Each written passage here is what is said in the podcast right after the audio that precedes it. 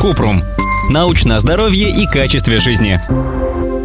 Расскажите о рисках электроэпиляции. Безопасно ли удалять так волосы по всему телу, в том числе в подмышках и зоне бикини? Кратко. Электроэпиляция противопоказана людям с кардиостимулятором, поскольку может нарушить работу прибора и вызвать опасные сердечные ритмы. Для здоровых людей это безопасная процедура для любой области тела. Возможны побочные эффекты – боль и покраснение на обработанных участках, рубцы, пигментация.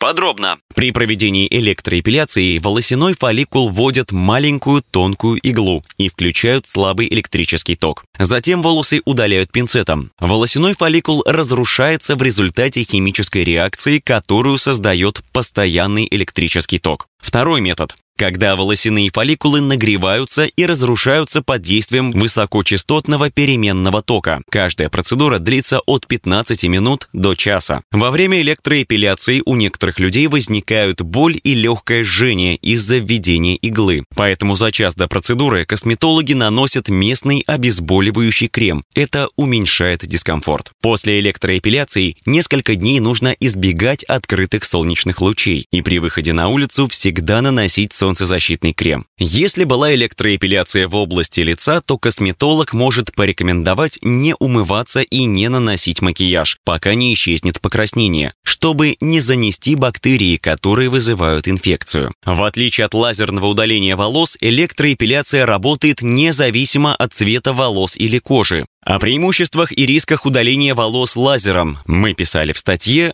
«Лазерная эпиляция вызывает рак и ожоги третьей степени».